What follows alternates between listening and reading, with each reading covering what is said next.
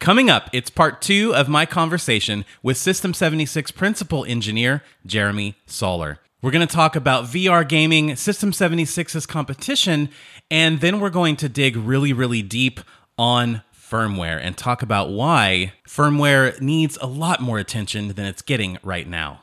Plus, a quick and easy discovery of the week for you Proton gamers out there. And I'm going to talk about a new rabbit hole I'm going down spoiler, servers.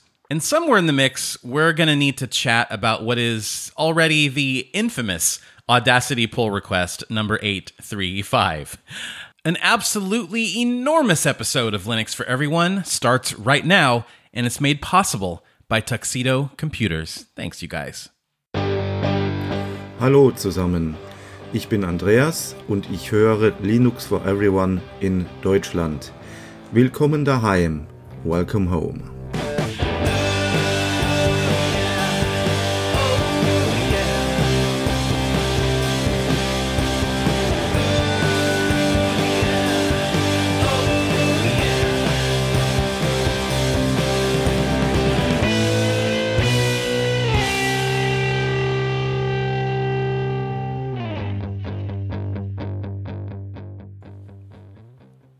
Hey, everybody, welcome back to Linux for Everyone and welcome home.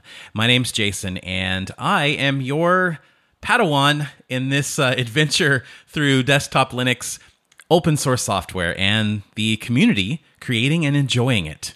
Right off the bat, uh, two things. Uh, number one, I want to thank you guys for eh, thank everybody who took the time to send an email or a message about episode 46 and uh, the sentiment was basically welcome back it's great to have the show in in my ears again. Um, so thank you for that. It's been uh, it's been a pleasure producing this show again. And uh, what's nice is that I have a bit of a running start now, uh, a bit of a head start, I should say. Well, yeah, a running start too. So I have the uh, the second part of my chat with Jeremy for you today, and then uh, coming up in the next several weeks, I have an interview with the team at Shells.com an interview with the legendary Brian Fox, creator of Bash. Yes, that Bash that you probably used earlier today, um, and a lot more. And it's already all recorded. And I'm super excited about that. So I'm trying to stockpile some content and um, ensure that there are no more weekly absences for the show. Now, the second thing falls on a more serious note. Uh, last week, in part one of my interview with System 76 engineer Jeremy Soller, uh, he made a very brief but derogatory comment regarding Ubuntu's revenue streams and data collection. And he wanted to apologize for that, and he asked me to read the following clarification. This is in Jeremy's words. I had wrongly assumed that Ubuntu Desktop was in part funded by analytics data. This is not the case. Ubuntu has been a very important project for me for most of my life, enabling much of my career. I hope this false claim did not hurt a project I love. End quote. And you know what? I think we'll just leave it at that, honestly. Uh, Jeremy made an assumption and he realized his error and uh, he actually corrected himself and apologized on Twitter and then uh, sent me this statement to read to you guys. And hey, you know, I, I share some of the blame as well. I should have challenged that assumption that Jeremy made when he made it. And uh, you know, it's it's I'm not making excuses, but sometimes it's difficult because either I'm uh, distracted by you know the conversation taking branching paths, or we go off on tangents, and uh, sometimes you'll get like that little light bulb that goes off in your head. Hey, you need to make a mental note to uh, circle back and ask about this, but I didn't do that. So uh, I apologize as well. And I kind of lied. There's going to be three things that I want to address at the top of the show before we get into the meat of the content here. Uh, and that third thing is episode 50, which is coming up in a few weeks, will be an AMA. I want to give you guys an opportunity to ask me anything, and it doesn't. It definitely doesn't have to be about Linux or even technology. Um, back in episode 17, when I did the first AMA, I actually spent about 10 minutes towards the uh, the back half of the show answering why I ended up moving from America to Croatia. So Nothing is off limits per se. Uh, doesn't mean I have to answer everything or that I will be able to answer everything. Uh, you know, we'll try to keep it probably 45 minutes or less. Um, but get your question into me. The email address is Linux for everyone at pm.me. That's Linux for everyone at pm.me. And you're going to get bonus points with me if you submit your form in your question. Uh, you'll get bonus points from me if you submit your question in the form of audio.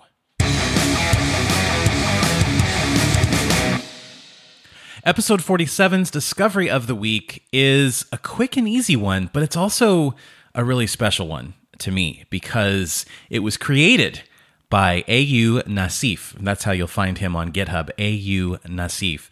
Uh, so he's created a utility called Proton Up. But who is this guy? Well, he's the one responsible for all of those amazing thumbnails that you see on our videos. And he is currently designing the new Linux for Everyone website from scratch, and it looks beautiful. And I cannot wait to show you guys what he's been up to. Um, so if you're listening, dude, and I know you are, you rock and you're talented, and I really appreciate uh, everything that you do for this show and this entire network and this community. Now, let's get to what he has created. It's called Proton Up. It is a very simple but very effective CLI program that automates the installation of Glorious Eggroll's Proton GE. Now, a very, very quick overview of what Proton GE is. Uh, it's, I would describe it as kind of an enhanced version of Proton, which is the, let, let's call it a compatibility layer that lives in Steam for Linux. And this allows you to uh, and, and, by the way it's co-developed by valve and codeweavers the creators of wine. And what this allows you to do is basically uh, very very easily install and play windows only games on linux. So it's proton that uh, that has made possible all of those headlines you see you know saying ah, there's 7,000, 9,000, 12,000 games that you can play on Linux now that weren't, you know, wasn't possible before. Uh, you can thank Proton for that. Now, where Glorious Eggroll's version of Proton comes into play. You know what? I'm just going to read you. Uh, I, I, this came across my inbox only about an hour ago, so the timing is excellent. Uh, he sent me a uh, questionnaire, some questionnaire responses that he had done for Boiling Steam. So I'm going to read you, um, in his own words, what made him create Proton GE. This is what he says I really liked playing Warframe, and at the time, Warframe's launcher was terribly broken in Wine. So I created a workaround script that manually downloaded and installed and updated the game. Next thing I know, DXVK came out, and I got involved with reporting bugs for it since Warframe's OpenGL rendering was also terribly broken in Wine. Then, Warframe dropped 32 bit support, and the 64 bit version's audio caused constant crashes in Wine, and FAudio came along, so once again, I began reporting bugs for Warframe to the FAudio developer. Uh, finally, Proton comes along and added all these things I'd already been working on into one convenient cross platform portable distribution, and I was able to drop my hobbling of scripts and wine patches for Warframe in favor of Proton. Warframe still needed patches from staging, and around that same time, the original staging developers had quit, so I started working on rebasing staging. Soon I found out Alistair and ZF were both also doing the same thing. So I reached out to them, got all of us in a group, and that's how I ended up becoming a staging maintainer. Although I mainly do testing and bug reporting, those two really do all the heavy lifting. And uh, and so what Proton GE is, it's it seems like in my view, it's a very rapidly developed fork of Proton. So, uh, a brand new version of Proton GE just released yesterday, and it enables stuff like Resident Evil Village to work, and Forza Horizon 4 now works, NieR Replicant now works. Uh, there's issues that are fixed with Borderlands 2 not launching, an issue with Borderlands 3 that got fixed, and a whole just a laundry list of updates and fixes and changes. And uh, so, Proton GE is where you go if you want to maybe eke out a little bit more performance out of a game, or if you're having trouble getting a game to run, then Proton GE might have that solution baked in. And so this brings us all back to AU Nassif, who has created a simple, brilliant command line utility that automatically installs and updates this variant of Proton. All you really have to do is create a folder within your Steam folder if it doesn't already exist, and then run a one line command to install it, and then run Proton up. And uh, it will either auto install Proton GE or it will update Proton GE. And there's some options there in the mix as well, uh, some switches that you can play with. But uh, the instructions are very straightforward, and the program itself is very straightforward. So I would invite all the gamers listening to uh, take it for a test drive and let me know what you think, and let him know what you think as well. Uh, I'll have a link to Proton Up in the show notes for this episode, which is episode 47, over at www.linux, the number four, everyone.com.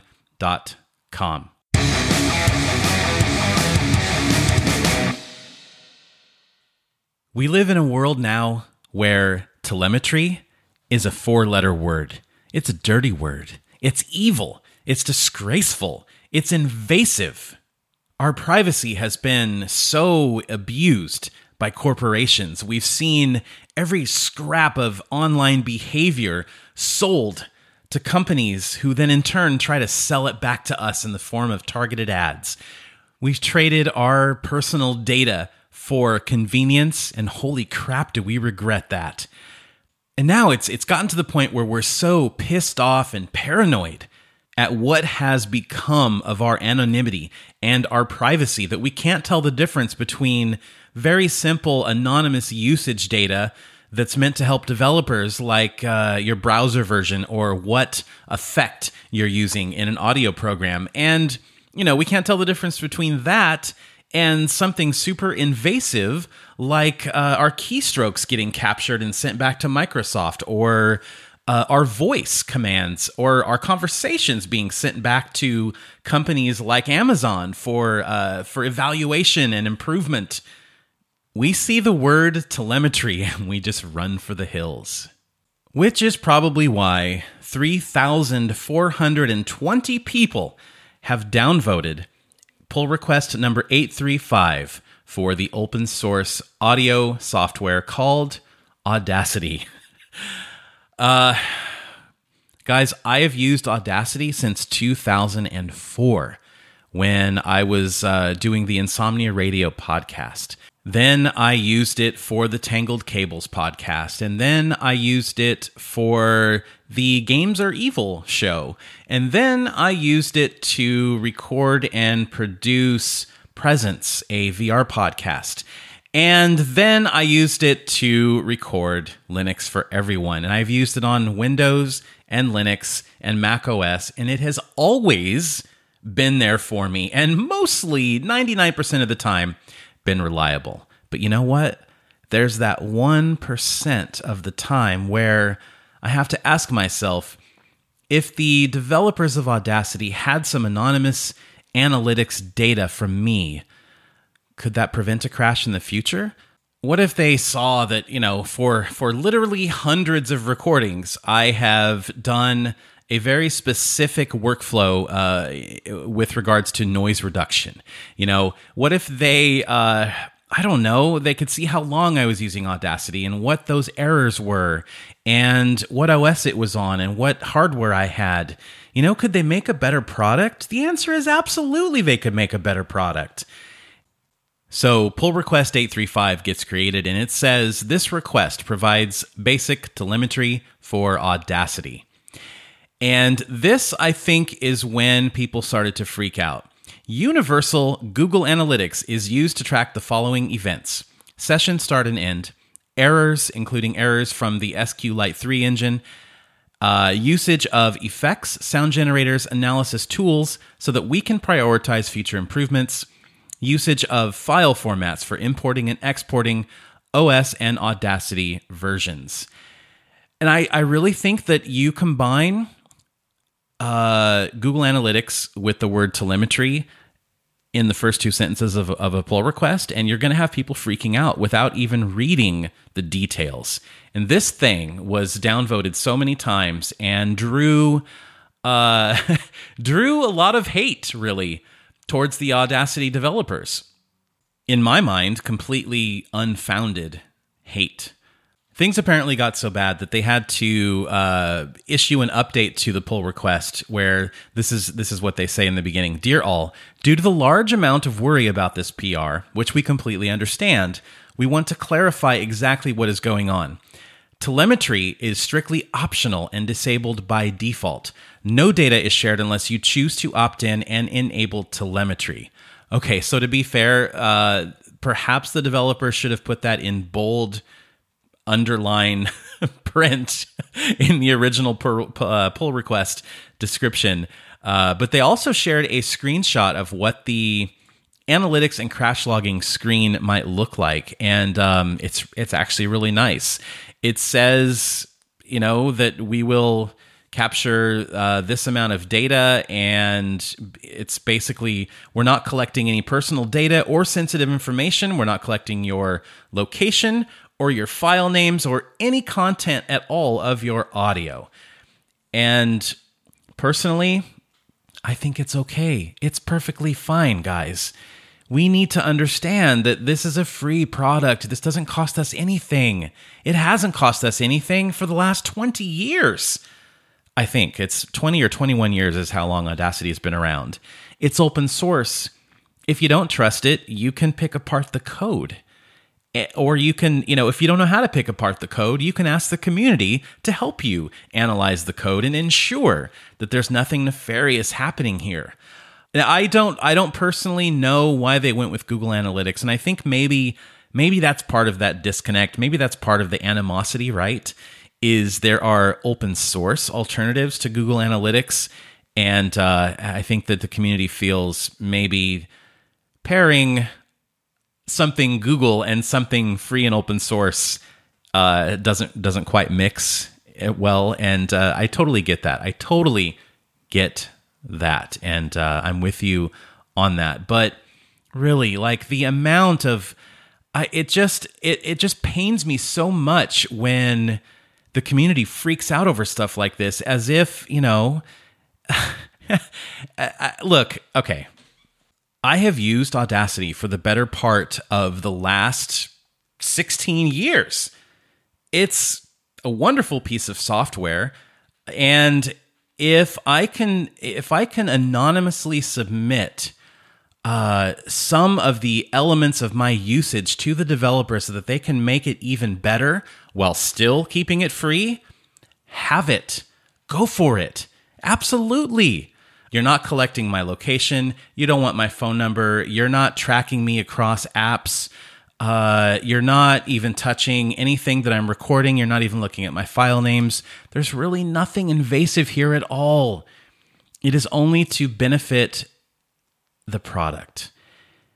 At the same time, you know, like I said in the beginning of this segment, I completely empathize with people who feel like enough is enough you know all the data breaches and the and the privacy invasions and uh so much abuse of our data basically.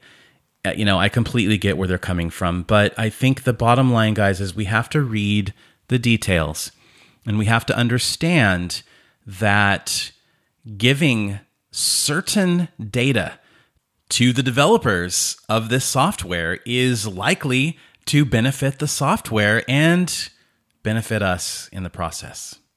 Does that mean that we should have blind faith in the developers and just trust that they will do what they say they're going to do? No. But at the same time, maybe we cannot be so quick to organize these lynch mobs against FOSS developers.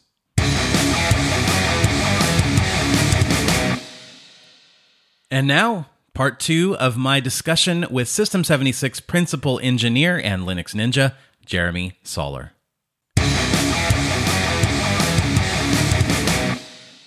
I have a question from Zima. Mhm. And Zima asks, Are you a gamer? I don't even know this. Are you a gamer? And if so, what genres are you into? Oh boy, I am painfully so, extremely so. Oh, okay. Uh, to the point where it, you know, we talked about probably we talked about me wanting to use Linux for everything. This is the place where it breaks down, unfortunately. Uh, I do I do use Windows quite a bit, uh, mainly for VR. So I have a pretty Oh. I have a pretty intense gaming setup. What's your okay? Tell me about your VR setup. Or so your right setup now, start with a computer. The computer is the Thelio Mira. of course. beautiful. I don't have the production chassis right now. So it's kind of like it's kind of like uh it's still outside of a proper chassis. so I I was cuz I was working on developing it, uh developing firmware for it and making sure the support worked and also developing the AMD GPU drivers. Uh Thelio Mira basically max configuration. 128 gigabytes of ECC RAM. It Good has lord. the 5950X. I've overclocked the 5950X significantly. Uh, I have the NHD15 Noctua cooler. So that thing does 200 watts. It can do 4.7 gigahertz all core. Then I have the 6, 6800 XT. I have a PCIe Gen 4 drive. So I got I gotta say, going to other computers is just painful Pure disappointment. really, really painful. Uh, even the I have an EPYC server in the basement, and it is completely like it is ridiculous. It's for it's for Pop OS builds. Uh, Okay. it- It's nuts how it, it has two 64 core CPUs, and it uh, it probably draws like a thousand watts just with those CPUs. It has maybe 256 gigs of, of ECC DDR4 RAM, and it has two M.2 SSDs. But I gotta say, the 5950X just feels so much faster because the single thread performance just knocks everything out of the water. And once you overclock It really does. I, I have a 3900X, Mm-hmm. and the difference is it is notable. staggering. Yeah. Yeah, the Zen 2, Zen 2 was a nice upgrade, but Zen 2 was an upgrade to Zen 1 like the 10900K was an upgrade to the 9900K. Just a little bit. Zen 3 was like blow everything out of the water. So that's that's the computer. It's it's important to mention here that um, you guys do also offer Windows drivers for the Thelio as well as your laptops. Yes. So uh, for Thelio, you need to contact support.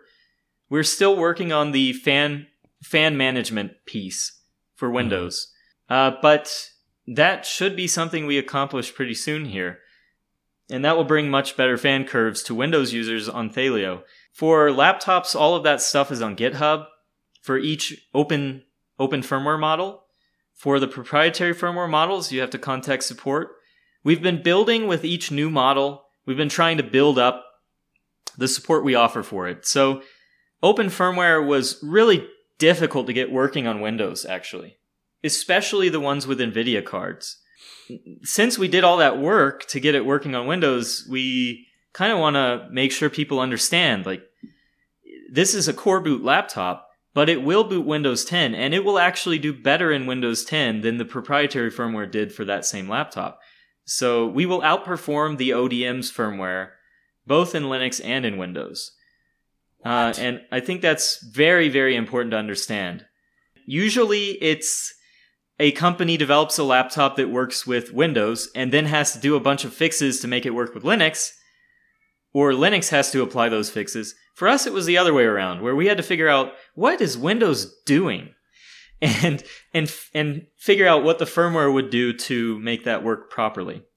And eventually, we got there with with the open firmware laptops. So I am especially proud of the Oryx Pro and the way it runs on on Windows. Yeah, the drivers are all on GitHub.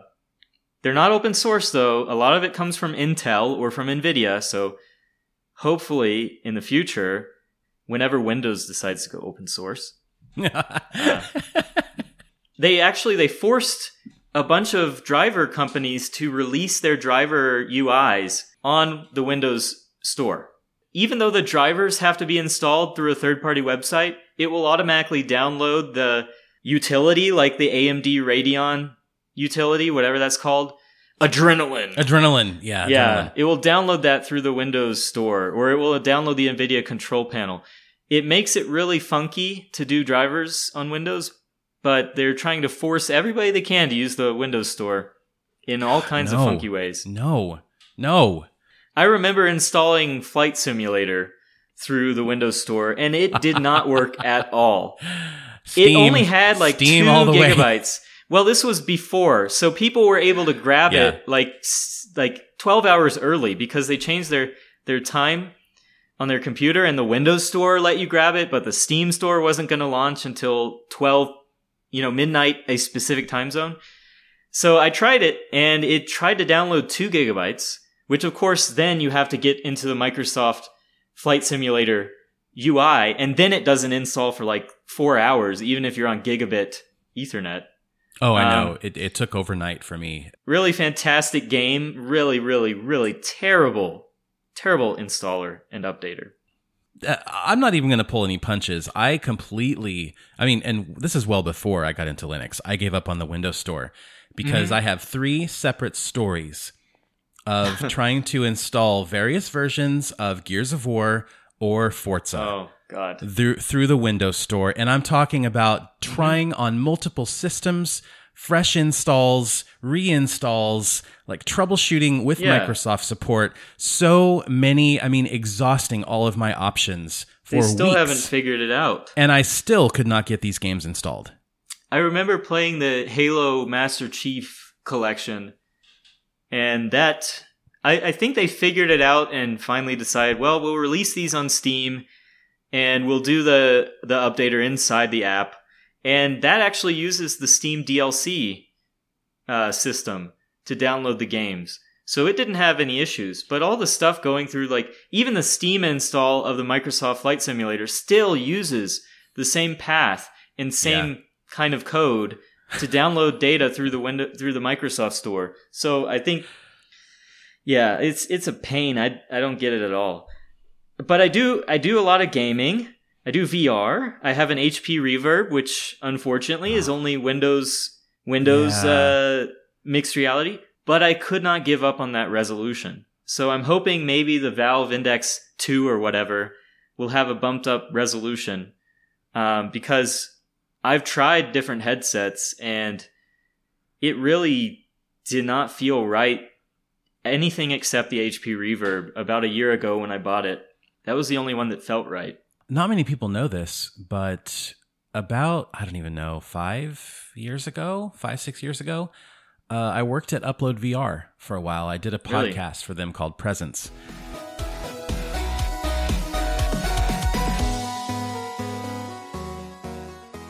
Hello, and welcome back to a new episode of Presence, a podcast about virtual reality and the people creating it. I'm your host, Joseph Noop, and with me, as always, is the VR evangelist, my favorite evangelist, Jason Evangelho. Jason, Hey. how are you? I'm I'm fantastic. and uh, did some did some writing as well. Like I traveled over to uh, Insomniac and covered some of the games that they were doing for the Rift. Cool. Man, I was I was bullish about VR back then. I thought for sure it is only a matter of months before this explodes. This Yeah. is so exciting and so fresh. And uh, yes, it's expensive. You know, it's Uh-huh. very expensive. Uh, but now, you know, casually tracking the the news feeds surrounding VR, it, it just seems like it's stagnant. Is that just Yes, my yeah. perception being outside of the bubble now, or is No. that in the past four years or however long since you've done that, like you look on Steam and you look, well, show me the most popular VR games. They're all released in 2018 or or it's or, earlier. it's Half Life Alyx? or it's Half Life Alyx. So uh, I think Boneworks came out in 2019, but that's that's about it. So definitely game releases stagnant. Definitely aren't that many. Hmm. But the games that are released get regular updates, and those updates can be can be quite amazing, like uh, Blade and Sorcery or or Hot Dogs, Horseshoes, and Hand Grenades. They get updates all the time. They have mods. Um, that game's great. yeah, so if you if you if you get a few of those and they're only like five bucks a piece, and you mod them to hell, you can have quite a good time. Uh, where I think I'll be playing those games and for the next five years probably. And then Microsoft Flight Simulator. Uh, after they fixed some Oh. performance issues, I was in the beta for that VR, uh, the the VR beta, Mhm. and the performance was just terrible. I had a 3090 at the time. Um, I'm usually swapping through graphics cards just nowadays because we're all spread out uh, for testing. So I had a 3090, and then I had a 3080, and then I had a 3070, working my way down, and then I had a 6700 XT, and now I have a 6800 XT. Next, I'll have a 6900 XT. So kind of down one side, up the other.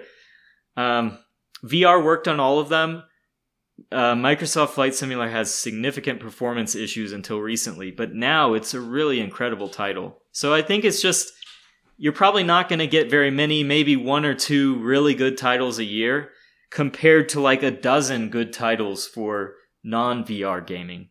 I guess so, and I I thought for sure that once uh, once PlayStation embraced it, that it would, you know, uh, infiltrate the public consciousness a little bit more. But it, I don't think it did that either. I think I it don't just know a- very many. you know, the PSVR PlayStation users, VR was like the the Sega 32X or something. yeah, it, it, it, comparing it to other headsets, uh, it was worse than basically every PC headset.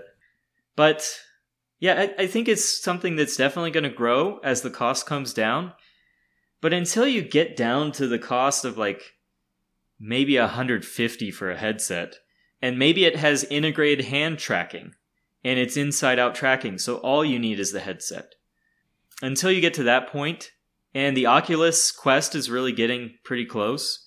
hmm Uh, I think, I think it's going to be pretty troublesome.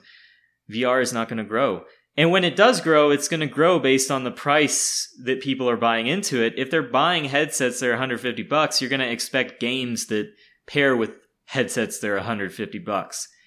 Things that just aren't Which is to say, aren't Half like, Life Alyx. It's not going to be Half Life Alyx. Uh, we'll Yeah, be lucky gonna to be see another thing like that um, in the next few years. ah, so frustrating. I Yeah. haven't played Half Life Alyx just because I don't have I don't have my uh, VR gear anymore. But you really should. all right, Jeremy. Mark wants to hear an update on the in-house produced laptops that you guys teased last year. And in fact, I think you actually teased them in 2019 at Superfan 3. that is correct. Is there anything you can tell us? No, we cannot Okay. tell you anything. um, Dang it. well, Mark, I yeah, asked. these, uh, when this happens, it is going to be complete silence and then big release. Especially considering the way that the motherboard supply chain works for these things. So don't expect very much from us.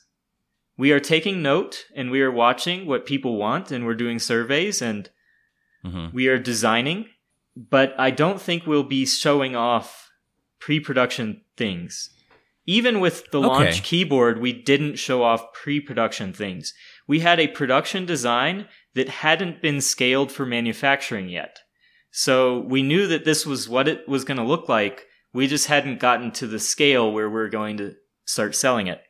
So teasers will happen when it's a lot closer to release. You don't build a laptop from scratch in a couple years. you especially don't build it when you have serious restrictions on on our manufacturing right now. So Yeah. our manufacturing okay, let me- space, we used to share. You you've been there. We used to share office space there, so every Yeah. single employee of the company would go there. Now the manufacturing is spread out significantly, uh, so that there's distancing between everybody. Everyone's wearing masks, and Yeah. um, we have not had any cases originate from inside the warehouse, which is good. Good. Um, but the uh, yeah, the manufacturing facility is filled already, so uh, it's been really tough to do anything beyond simple picking of of components and design of of things that we're not sure are going to be manufacturable yet, because we need to have access to more manufacturing. Hopefully, we we will be acquiring more space soon. Uh, I know Oh, a that's significant cool. part of our company is already vaccinated, so it won't be long until we have a little more bandwidth. And whatever timeline we promised in 2019 has definitely been extended. I'm uh, not sure that you. oh. I don't remember a, a, a specific. I'm sure I probably said tomorrow back then. I I don't think you did, Jeremy. I think that I think that. Well, I know that I heard Carl say several years. Realistically, several years. Well, now it is Several years. several years, right? Yes. Okay, let me twist this question. Let me let me turn this question Mm-hmm. on its head just a little bit to give Mark maybe some satisfaction. Okay. What is what would your dream laptop look like? And I will I will say this for you that this does not this does not necessarily represent System 76's future plans for their own laptop. Uh, Lemur Pro, obviously. Really? Yeah, already. Yeah, That's your dream laptop. That's my dream laptop. But there's Huh. something you got to realize. I'm not really uh we have bonobo customers, right?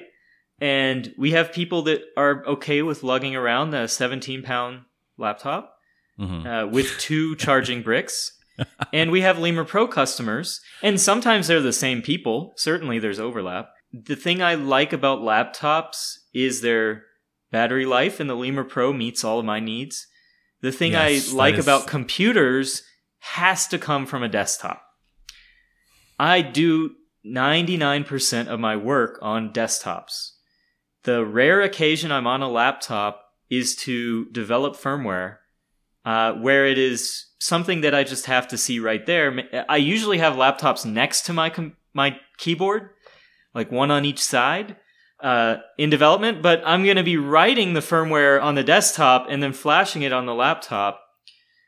The amount of time I spend on laptops, I just don't like it at all. I don't like Hmm. having a computer system uh, that you have to lug around. So the things I would want to see added to it, I would want to see uh, more configurability, Mhm. where especially where we don't have any soldered RAM. I would like to see an even bigger battery. I would like to see the keyboard redesigned, and launch is one of the things carrying us in that direction. I would like to see the webcam be at least 1080p. Please, for the love of God, it's 2021. The screen ought to be at least 4K. So I think that covers it. Like, I want an OLED 4K screen in a 14 inch laptop. Is that nuts? Probably. I think Uh, Alienware has that. And if we have to cut out the damn speakers to make the battery bigger, I would do it. I I am never in a place where I want to use laptop speakers. I'm either in public with a laptop and I don't want you to hear what the hell I'm doing, or I'm at my house.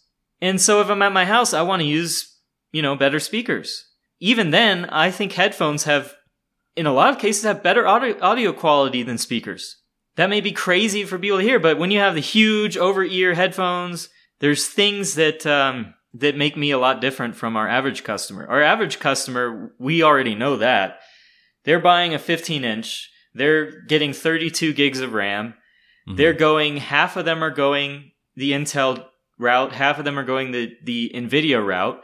And if we had supply of AMD CPUs, I think it would split off quite a bit of that. Would go to AMD uh, CPUs like the Pangolin.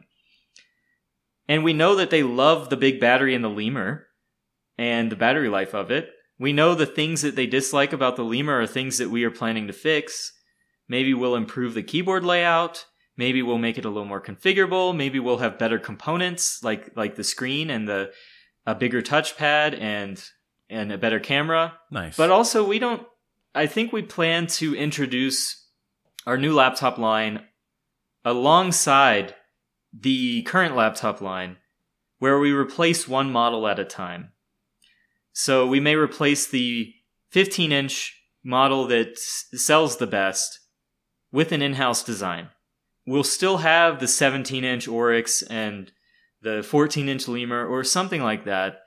Uh, we're going to phase it in as our manufacturing capacity grows and as we get a little more confident with it. The same way we did open firmware on on these models. And unlike Thelio, where we will we were able to introduce Thelio all at once, we have a lot more volume of laptops. It would be really hard to introduce all of them at once because the designs are so drastically different between them. You have different component choices on the inside. And for Thelio, we try to utilize the same components as much as possible. So we designed the first model that w- was really small for what it fits, the the first Thelio. Um, the model code is Thelio B1. And then because we had already designed to fit that model, we were able to scale that up to the Thelio Major and scale that up to Thelio Massive and then introduce the AMD variants and then um, introduce the Mega in between the Major and Massive and so on and so forth. We were able to build that line out um, because Thelio was selling so well. It really carried everything else and we didn't have to worry. Whereas with laptops, we have a really significant split between sizes where there are people who really want a 14 inch and really don't want a 17 inch. And there's people who feel the opposite way about it. So I, I hope that explains it a little more how It the does, rollout's yeah. going to be. Uh, for desktops, the size is not so much important as what it fits. And the Thelio that we launched first could fit 2080 Ti's when, when we launched it, I think. And it could fit a pretty fast CPU and it fit in a very small footprint. So it was able to fill the gaps very easily. Laptops, it's going to be a lot harder to, to do that.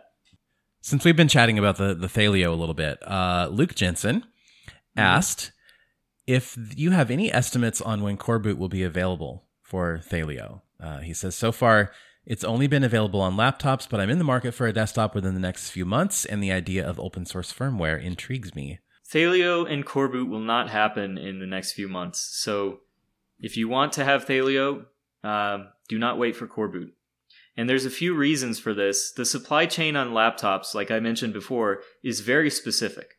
So we have a much stronger direct relationship with the motherboard provider for our current laptop line. And we are able to get schematics. We're able to get documentation, data sheets about every single chip on the motherboard. And that allows us to develop firmware for it, uh, both the uh, coreboot firmware and the EC firmware, without any decrease in the time to market. So now it's actually faster for us to develop a laptop model using our open source firmware because there's just so much baked in and we read through the schematic and develop a new model and port it. We don't reference the proprietary firmware at all anymore. We reference the schematic the same way that they would develop the, the proprietary firmware uh, for a laptop motherboard. So now it's actually faster for us. We don't have to go back to the ODM to request make this change in firmware or this change. We do it ourselves and we do it a lot faster. That's why laptops have been so easy to port coreboot to. The difficulty comes when you have things like Ryzen where uh, there is no upstream support in coreboot for these processors. So there's a significant amount of work left to be done by AMD and by by other hardware vendors to ensure that AMD products can be supported by coreboot. Uh, this same kind of issue applies to our desktops, along with the supply chain issue. The supply chain for desktop motherboards is such that we do not have enough volume to be able to have a specialized motherboard. And for that reason, we are directly working with a distributor to purchase what would otherwise be off the shelf motherboards. We do contact the the manufacturers of those motherboards, Asus and Gigabyte. We do get customized firmware and we do get documentation about some features, but they have, as of yet, been unwilling to release uh, the necessary schematics to develop coreboot safely. Ah, I and uh, it is possible to port a motherboard without the schematics, but it is incredibly dangerous uh, to the point where we could be setting ourselves up to have out of box failures or failures some short time after the product is is received by a customer. And you should be really weary of companies that develop coreboot without the proper documentation, of which I'm aware of a few. Uh, I won't mention them now, but if you look through my Twitter feed, you might find some hints. Then going forward, we do hope to, after we develop laptops in house, perhaps there is some room for us to start developing desktops in house, desktop motherboards. Being able to develop the chassis has done a tremendous amount for us to the point where we control so much of the system uh, that it is unlikely to have much benefit to us outside of openness to develop open source firmware. So I think I think I pretty much summed it up. Uh, desktop ODMs are very different. You have to buy either at tremendous quantities, uh, which are unusual for desktop motherboards, or you you have to uh, reverse engineer things that are that are difficult to reverse engineer. Okay, well that was a substantial, solid answer. Okay, so uh, over on Patreon, Justin said that he has a Lemur Pro on the way right now, and he's always been interested in coreboot. Um, and he's wondering if System 76 is okay with community firmware development, or if or if you guys would like to kind of have more control over the process. Uh, we have a number of people who develop firmware changes on behalf of us, and and we integrate those and we release those if they're if they're useful to all users. So yeah, it there's definitely a community effort, and I think if we discuss more about how software and firmware could become more like each other, How uh, can this they? is one where. Well, firmware I mean, is just software. And when you really look at it, the firmware is running on a chip that has the same kind of read write cycle tolerance as uh, as a typical SSD. So let's start. Let, I'll tell you what. Let, let's start from a really high level, if you don't mind. What is the core benefit of coreboot? the primary benefit of coreboot, if it's ported by the vendor, I don't believe very much in third party ports, especially with in the lack of uh, proper data like schematics.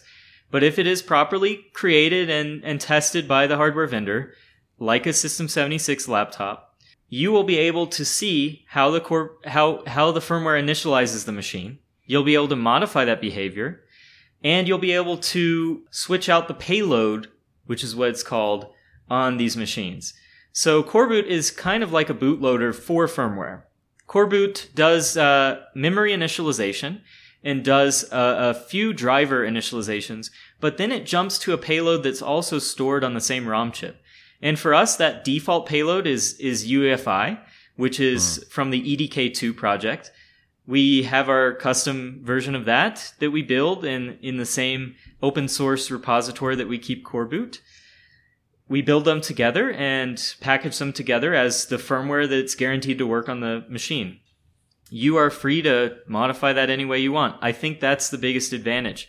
There are other advantages like reduced surface attack, uh, reduced le- number of drivers that run inside of the the firmware. For example, you open up the boot menu on our system, you're not going to find a lot of switches because we expect those switches to be done by the operating system. Uh, we have reduced the amount of surface area in our firmware, and in doing so, we've also increased the, the boot speed. And we've also increased the resume from suspend speed, such that very few laptops uh, have similar resume from suspend speeds. Uh, I I was not impressed by the Apple M1 demonstration, where he dragged the lid open and it turned the screen on immediately because that is something that I already expected uh, using the coreboot firmware. So this also has to be tied into our Open Embed controller firmware. Yes. Uh, that does actually weigh more for the user at runtime. coreboot gets the system initialized. Then the E EDK2 payload boots the operating system. But while you're booted into the operating system, a lot of the stuff that's defined on this on at a hardware level is defined by the embed controller, whether it be charging the battery or running the fans or doing the keyboard backlight or handling the keyboard at all, uh, the key presses or the touchpad. All of these things interface with the embed controller. So that was actually a much more tremendous reverse engineering project where I had to write a simulator for the embed controller firmware. It is a pretty intense piece of code that will run the firmware for the embed controller while at the same time running coreboot inside of uh, QEMU. what? So, and it, they will interface together using a socket. So it, it acts as though it were the real laptop. Uh, Okay. There are a number of things that I reverse engineered this th- using this method. We got data sheets for the embed controller. Uh, we reverse engineered a number of things. And now it's at the point where we don't touch the proprietary embed controller firmware anymore. We look at the schematics and we verify the things that are in the schematics match our port to the embed controller. We develop things like the fan curve, the sequencing of the LEDs, the keyboard layout, all of the hotkeys. Those things all go through the embed controller. So um, I think that's an even more interesting piece where we directly control the way the computer operates when the user is running the operating system.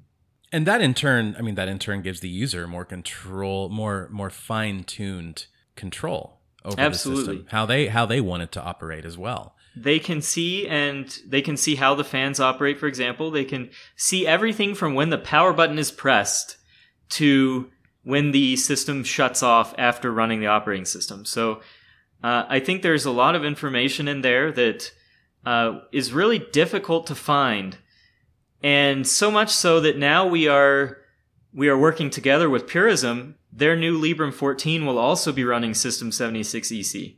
Is that right? Yes. So we have developed something that is uh, usable across a number of different laptops, uh, running certain embed controllers. There is another project called Chrome EC that Chromebooks use, but that targets 32 bit embedded controllers that are really rare. What we're targeting are 8 bit embedded controllers that are used across the vast majority of Windows laptops, including Dell laptops, Lenovo laptops, HP laptops. And uh, this opens us up to provide an open source version of what you would normally see on a on a PC, as opposed to the Chromebook model, which is completely different from from the typical PC, where uh, I think the software ecosystem is just very different. We try to target Linux and Windows. We try to target an open market where any operating system that runs on a PC can run on one of our laptops, where we have open sourced pieces that are important for a normal PC, not for a specialized, uh, reduced set of, of functions like Chromebooks, I believe are. It is pretty difficult to get a Chromebook running a Linux distribution. Interestingly, the person who does the most work on that is working at Purism right now. And so they, they work on Chrome EC, they work on integrating UEFI, uh, into the coreboot firmware for Chromebooks so that they can boot a real operating system and not Chrome OS, which I do not believe is a real, operating, system. system. Chrome OS is a kiosk. How do you really feel? So, um, anyway, Mac Oh, OS man. is going to be that way too. Windows might even become that way. If yeah, I, I hope that makes it more clear. The embedded controller in our systems, we try to implement in an open source manner the way PCs currently work. We are not trying to implement the vision of companies like Google and Apple, where your PC becomes a sandbox, uh, a, sorry, a walled garden uh, that only installs applications from Google or Apple. to me it seems like since you since you guys started introducing and working on coreboot or uh, into you know into system 76 hardware it seems like it's actually kind of trickling out into the ecosystem now which is exactly what is so magical about the open source community in my opinion it's it's never it's never just you know we're system 76 and we're building this thing just for us and just for our benefit No, we want our competitors to play ball too. We want every single competitor to go this direction. It just makes things better for the consumer. And I've seen, so I've seen Purism go from just offering coreboot to offering coreboot plus System 76 EC. I have seen Tuxedo try to port coreboot to their models. I've seen Star Labs port coreboot. And uh, I really like the direction this is heading. It means that there are a number of options out there uh, and one clear leader. you're not a con- you're not a confident man at all. Um, uh, is there anything else that you wanted to to address on on that front? You are running an operating system before your computer boots. You really are. There are disk drivers in there, there are graphics drivers in there. All of those have to work, all of those have to be updated for security, and very few people really think about it. When they press the power button, they don't think about an entire operating system bringing up the computer to hand off to another operating system. They think more about, well, this is a, a set in stone piece of code that just gets the screen to turn on, and then the operating system takes over. It is far more complicated than that. Um, but I think I think we should do some rapid fire on these other questions. Cool. Okay, we'll do that, and then and then we can uh, we can maybe circle back at a at another time to Mhm. do a like a firmware hardcore episode. Sure. All right, Julian D on Patreon asks, "Do you plan on trying different desktop environments for Pop OS?" Not at the moment. We have Okay. Cosmic coming soon, and and you may enjoy it quite a bit. So you you probably hear things from your customers, and I hear things from my audience. Mhm. And um, one of the uh, loudest comments and the most frequent comments is, "I would love Pop OS with E." KDE." So install KDE. I've, d- I've done it any- before, and it runs fine. There are things that are going to be missing. Um, yeah, see, that's the thing. It's not. But it's those not are pop complete, things, not KDE things. And if KDE wants to get to the point where we implement those things for KDE, there's going to have to be a lot, far more momentum to actually use. Huh. KDE. Would you guys ever officially, or I don't know about officially, but would you support um, unofficial spins of Pop OS uh, in the same way that maybe Fedora has, or If you say, would we support them? well, not support from a like not not from a like not, not a customer support. We would provide customer support. We provide customer Oh. support on pretty much any Linux distribution you install. So if you want to install Arch or Manjaro or, or Manjaro KDE or or Kubuntu or whatever or Fedora, we will provide support on that platform as well. So it Okay. is, and that includes Windows as well, uh, which is pretty common among our customers. As for Pop OS, I think I would be excited to see somebody figure out how to implement the Pop OS experience on KDE. It just won't be us. So That's uh, fair. The, the That's fair, but but at least you guys would be supportive of of the community doing that. absolutely, absolutely, and and I would be happy to help. Sweet. Well, there you go, Julian. an interesting thing somebody leaked the information about 2104 or at least parts of it the changes that would be coming to it by building the iso for 2104 uh, before we've released one because Huh. it really is like two commands you git clone the iso repository you cd into it and then type make and then you get an iso Wow, uh, i think that's our easier than I thought. it's far easier to participate in Pop OS than other Linux distributions. And this is part of the reason why we've been able to move faster is we have tried to remove the the difficulties of contributing uh, such that the majority of software developers will be familiar with the tools that we use.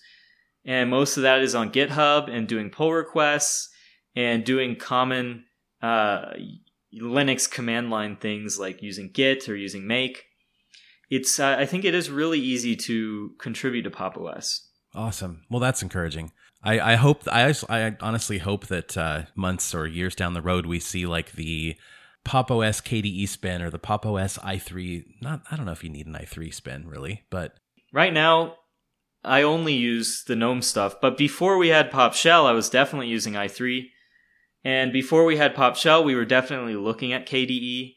And I Hmm. do have a KDE install on a number of machines. It's pretty easy to retrofit that on top of Pop OS. It's just that when you do that, you're going to get KDE. Uh, just like uh, if you install Fedora, you're going to get GNOME. If you install Pop OS, you're not really getting GNOME. You're getting GNOME plus some modifications. So none of those changes that we make to GNOME are going to be present in KDE except a few very low level ones like the newer kernel, new Mesa, and running System 76 Power. Tie-ins to the UI, I, I really encourage you to try uh, Cosmic when it comes out because it may answer all of your questions. and when does that and come out again? needs. We're going to release it for 2104. Sweet. We don't have a set in stone release date for 2104. Uh, so it will not be releasing. I don't think it will be releasing the same time Ubuntu releases it. Okay, because you guys don't do like lockstep. You don't do lockstep releases with Ubuntu necessarily. We did very close stepping with Ubuntu where it would be like a couple days. Um, but now I think it could be, it could be one to two months. Okay. And this well, is, you know, It's worth waiting for, I'm sure. It is because the majority of the changes that would come to 2104 from Ubuntu are already in 2010.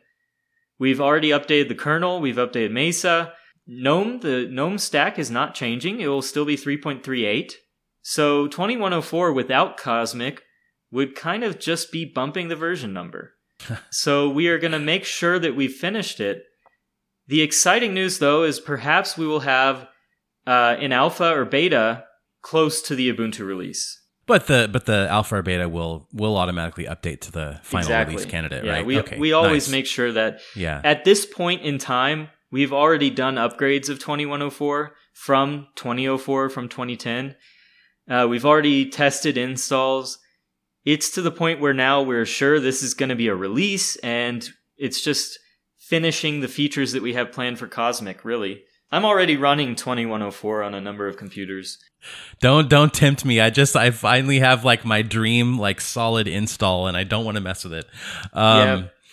okay, Chance would like to know what resources you would recommend for getting started learning about and working on the Linux kernel. It's really important when you're contributing to the Linux kernel to figure out what exactly you want to do because it is a very wide set of code that covers all kinds of things. Maybe you're interested in real time audio. That is a very, very different thing from implementing drivers. It is a very different thing from file system code. I think you have to be a little more specific to figure out what resources. And then I, I recommend when you find something you're interested in, to try to get familiar with the pieces of code in the Linux kernel repository that handle that.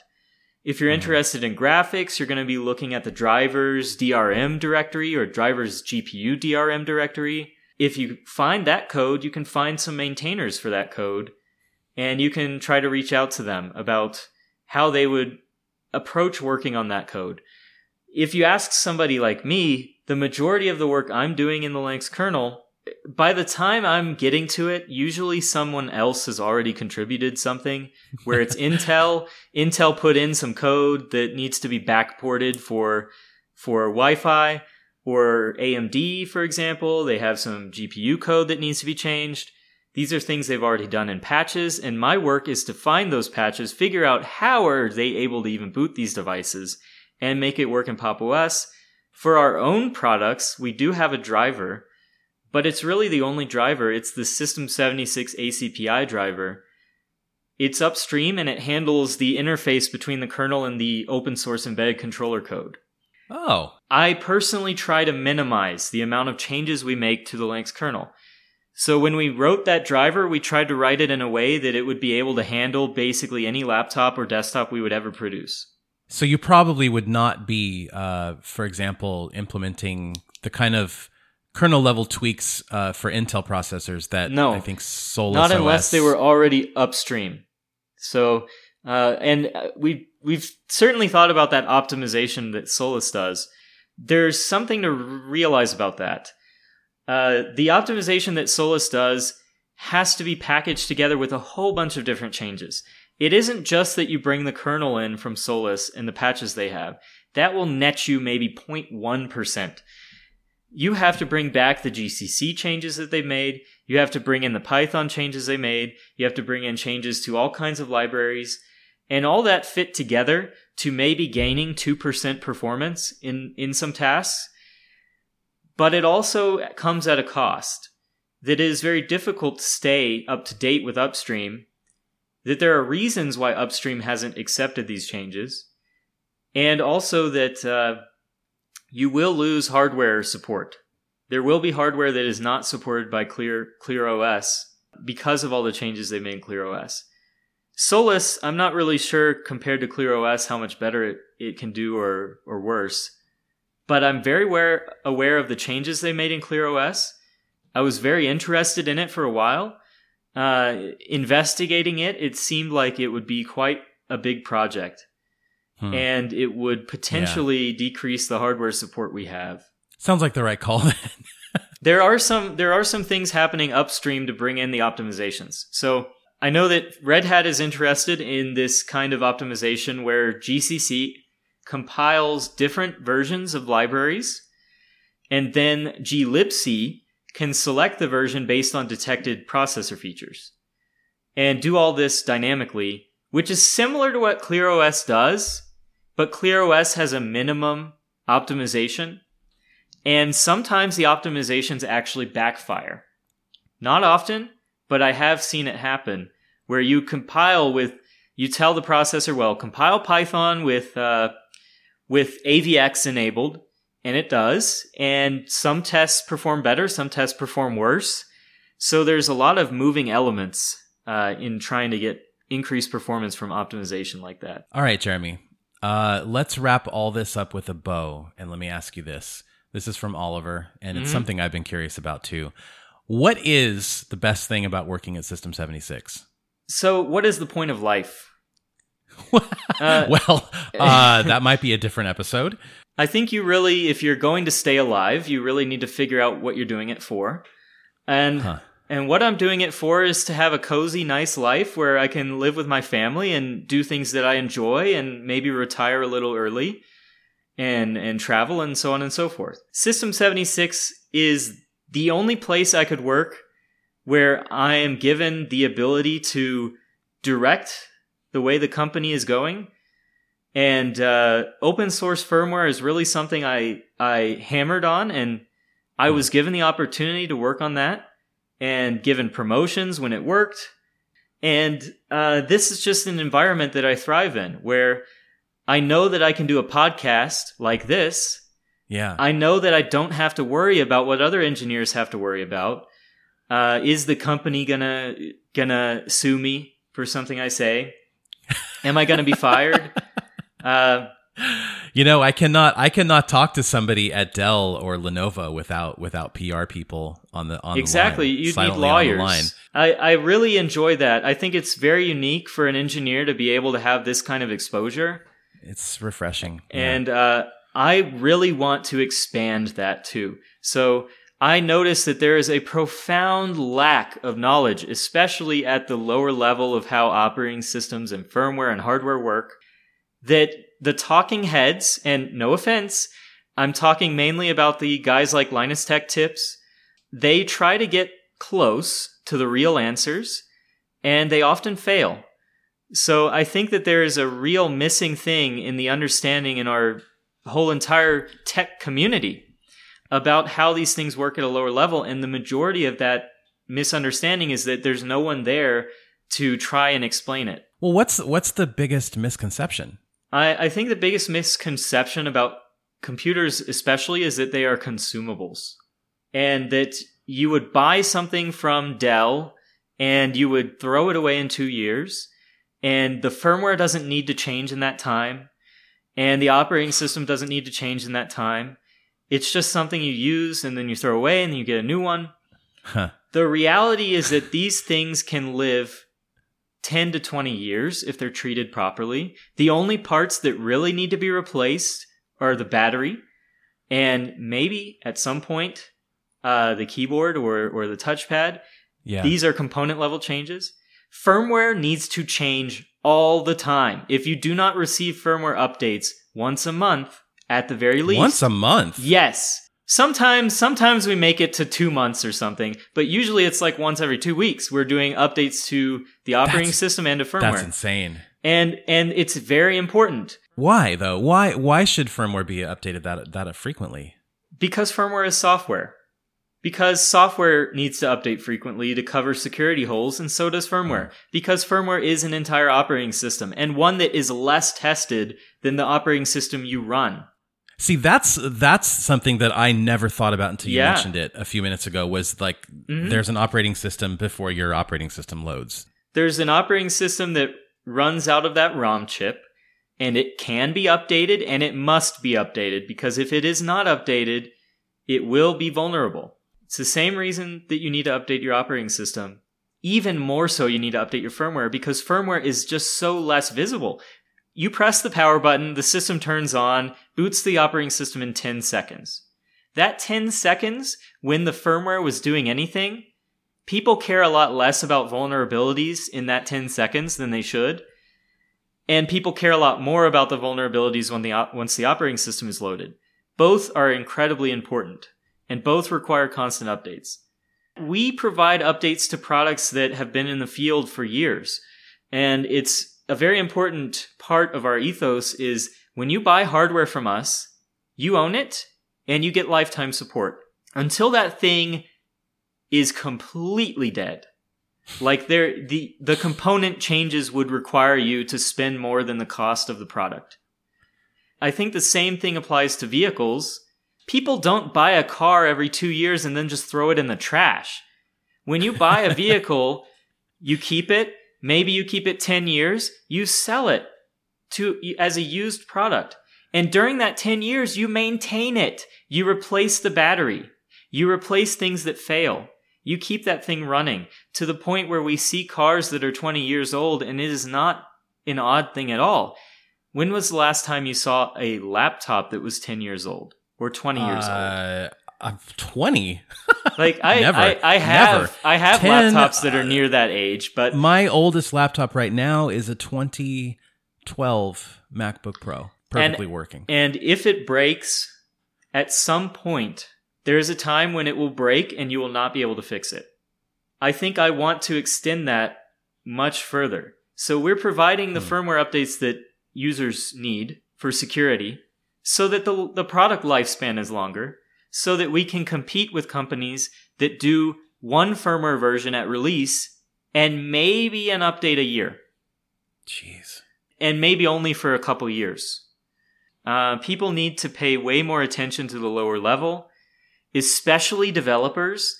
You can say you're a front end developer, but if you don't really understand or refuse to understand what's happening at a lower level, I really want you to try because it is extremely valuable to understand how computers work and how you get to the point where you can write code in JavaScript that runs on a website.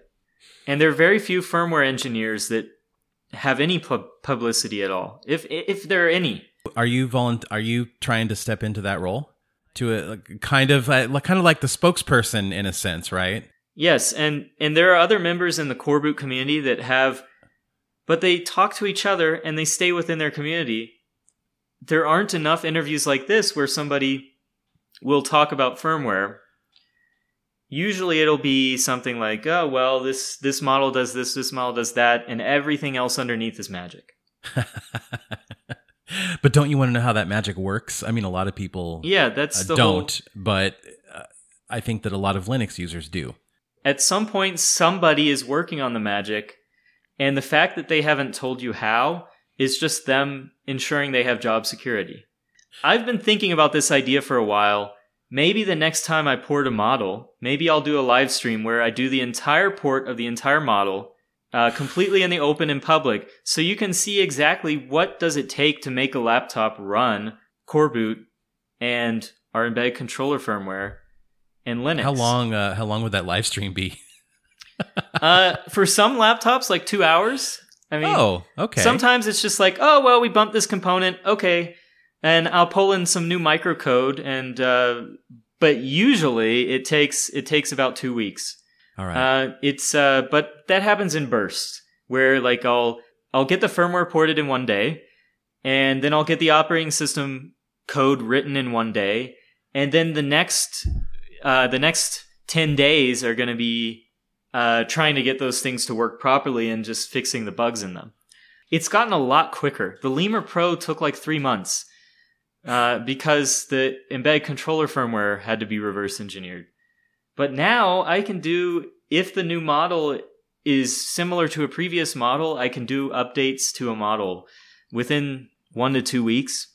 But no, I think you're right. I mean, just this, you know, just this two hour conversation with all the kind of these fascinating nuggets about uh, coreboot and firmware and, Mm, you know, how much is actually happening under the hood yeah. has been really enlightening for me. And I feel like we, I know that we have only scratched the surface. Right. I just wish that more people who were involved in this were uh, were extroverts. I'm definitely not an extrovert, but uh, I don't think I'm an introvert either. So I'm completely comfortable to talk about this stuff for however is long to however many people is required. But most firmware engineers and most low level OS engineers just want to talk to the code. Okay, well, you said you're not a conference guy. Once the world No, gets because- back to normal, you might have to become a Mm, no, conference no, guy no, and no, give that give that talk. No, no, no, no, no, no, no. a conference, so I can do a talk, but I have to do all this preparation and, and transport just to talk to 30 people for an hour. When Oh, I, I really want to reach a, a wider audience than that. And I really enjoy people getting an understanding of how things work at a lower level that uh, most people are very secretive about. Huh. And we've been very lucky, and I've been very lucky to work at a company that's willing to to open up what it knows uh, about hardware and firmware. It's refreshing what you guys are doing, and uh, I, I have to say that when I told uh, everybody in the Linux for Everyone Telegram group that I was jumping on this call tonight, there were a lot of people who were like, "Please tell him that you know we all love their work and we're so grateful that they're doing what they're doing." And so I'm just passing that on, even though I, I get a sense that you guys know this already. Um, yeah, I definitely. I just wanted you. To, I just wanted you to hear it that you know there are so many people who are even if they're not using Pop OS, Mhm. appreciate what you guys are bringing to the community. I really appreciate that, um, and and it makes me nervous too to see so much growth and see so No many pressure, people using right? it. Yeah, um, it does. Things do go wrong from time to time, but they don't go wrong nearly as much as they used to. That's another really good thing. I, I'm getting ready to retire. Okay, I want to be at System 76 for maybe another 10 to 20 years and retire. I don't want to have to work in the other engineering environments uh, where people are sworn to secrecy, where they're uh, given golden handcuffs at companies like Facebook or where Apple. Well- I, I well, really don't eh, like that. I guess you know pulling back the curtain and and sharing the secrets, as it were, is not necessarily hurting your business. It isn't. Hopefully, other people can take a cue. Yes, they need to take note. We want our Yeah. competitors to be more open and we want ourselves to be more open. And every step uh, we take is a step in that direction. Dude, absolute pleasure talking to you tonight. Oh yeah, man. you too, Jason. It's been so it's been so much fun. We should do it again though. Definitely do it again. So any any like personal links or, you know, social media destinations that you want to share? Um maybe the preferred way for people to get in touch directly with you if they if they want to talk about uh contributing to to Pop OS or just chatting about nerdy stuff. I think I prefer Twitter. So Okay. twitter.com slash J E R E M Y underscore S O L L E R. If you don't like Twitter, then um, you can email me directly. You can probably find my email. It's very, very easy. It is my first name at system76.com. almost easier than going to Twitter. Safer too. Well, dude, I hope we I hope we talk soon. And uh, until then, take care of yourself and uh, tell everybody over there at System Seventy Six that you know to keep kicking ass. I will definitely do that. Thank you, Jason. Awesome, dude. Yeah, you bet. Before I say goodbye this week, uh, I've got to talk to you guys about one more little rabbit hole that it looks like I'm going down, and that is, well, I, I've got the server bug, and I suppose it was inevitable, right? It's only a matter of time. I've been I've been testing laptops, honing my Pop OS installation to perfection. Uh, I, I love the Dracula theme, and I've just been theming everything. Uh, I capture B roll all the time. I'm producing audio and video content across multiple systems. You know, I'm testing distros. I'm experimenting with new uh, software like new video editors. And I desperately need some automation, some stability, some peace of mind. And because I'm me, I I know that not only can I learn something new, but I can hopefully turn that into content and maybe turn it into something that helps other people. And so I think it's time to learn how to spin up and manage a home server, or maybe two of them or three of them. Um, so I've got the hardware. I have a System 76 Thelio, uh, and my friend Sky from our Discord group, he's going to be walking me through kind of the the, the basics, like you know, helping me uh, establish a foundation, uh, a little bit of a, a learning set, and and kind of know how to approach this whole process. Uh, but anyway, so he said, "Hey, go out and get a couple 250 gig SSDs, and then go out and get a couple, you know, two terabyte uh, standard hard drives, and we're going to get some RAID action going. But aside from the hardware aspect of it, I've been wondering, you know, what could I do with a home server? And there's so many options. I can't believe there's so many options. I could set up a Steam caching server, which would be super useful because I'm always benchmarking games, and uh, and I, I plan to do more of that in the future, especially now that I've got the Tuxedo Computers backing. Uh, you know, I've got their financial support, and so now I have more time to do things like that. And anyway, a Steam caching server is great because you don't have to constantly re download all of those games that you use for testing across various uh, systems. And one thing that I'm I'm pretty adamant about starting is a music for everyone server. And let me explain. There is a decentralized audio platform called Funkwhale. And I don't know, it reminds me like of uh, the internet's version of pirate radio, maybe. Uh, it lets you upload music and create playlists, and uh, also allows other people to do the same in a shared instance. And so that has a lot of possibilities because I'm always wanting to share music. And um, Paul, who writes the Music for Everyone feature in the newsletter, has great taste, and I know my friend Jerry Morrison is always wanting to. Sh- so there's there's uh, some tantalizing uh, possibilities there. Obviously, I can use it to back up and sync all of the things, automate some things. I have uh, my friends Dustin, uh, who works at Ubuntu Budgie, and Avery Roth, who is a PowerShell on Linux master. And by the way, there's an interview coming up with him as well. They are writing some scripts and some software using uh, Ansible and PowerShell, respectively, to help with a lot of that automation. You know, for example, Let's say I get a new system in from Tuxedo and I want to test it as a gaming device. Uh, so I can I can basically maybe maybe have all of this stuff on a server here at home and hit a few triggers, right? Hit a few switches that trigger things. So I can say, okay, this is a gaming device. Automatically make it look like this and install these updates and install this software and then install Phoronix Test Suite and install these benchmarks and download Steam, etc., etc., etc. So I can have kind of this uh, uniform environment no matter which system I'm testing, and it and it saves me a lot of time. So that's the end goal there. Now I don't have a lot of knowledge in the server space. I have none, if I'm being honest. But I've always liked learning by doing. And when you have a community like this one, like the Linux for Everyone community, uh, there there always seems to be help around every turn. So I'm going to try to update you guys every once in a while on my progress and what uh, what I'm doing. And if uh, we do any of that out in the open, like on GitHub, then I'll I'll certainly share that. And if you have any suggestions on cool uh, server projects that are either useful for the community, maybe the community can get something beneficial out of it, or if it's just a, a fun project to, you know, a, an educational project to learn how to set up and manage a server, uh, give me a shout. Let me know. Linux for everyone at pm.me, which is also the email address you want to send your questions for episode 50's AMA.